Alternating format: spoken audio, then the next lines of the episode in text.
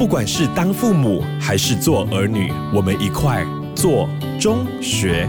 Melody 亲密关系。马上进入这个小时亲密关系要跟你聊的这个话题。今天我们来转换一下角色，今天我们来当儿女，让我们一起来聊聊如何更好的跟父母沟通哦。其实想要问一下大家，你会不会发现哦，你很少跟父母聊天？我说的这个聊天呢，其实就是好像跟朋友聊天啊，那种敞开心房的聊哦。其实我们可以多跟父母聊一聊他们有兴趣的事情。其实父母也需要被关心，我们可以多跟他们谈论一些他们关心的课题。然后然后呢，其实你会不会发现说，诶，我们可能从小到大因为角色的关系，我们习惯被父母关心，被他们照顾，然后焦点都是在我们自己身上，反而我们会忽略了，诶。父母其实也是有自己的兴趣和爱好的，我们好像经常很少把焦点放在他们的身上，所以我觉得我们除了生活上的一些责任之外啊，我们也可以呃好好的跟父母敞开心房的来聊天的。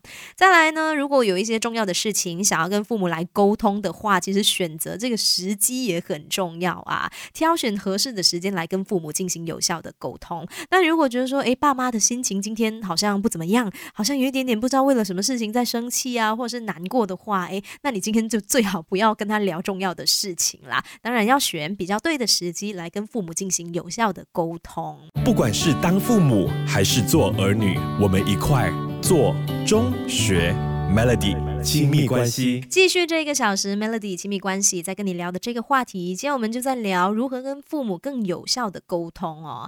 希望我们在跟父母说话、聊天、沟通的时候呢，都能够做到百分百的尊重。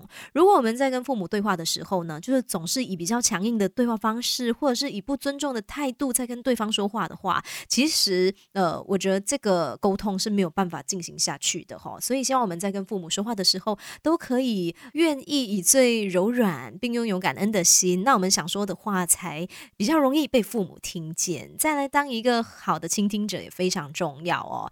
一个好的倾听者在听人说话的时候，会看着对方，不打断对方，也不急着表达自己想要说的话。多倾听父母的心声吧，然后呢，设身处地的。站在父母的立场，为他们想一想他们当下的心情。那当我们愿意这么做的时候呢？我相信沟通它就能够变得非常的有效啦。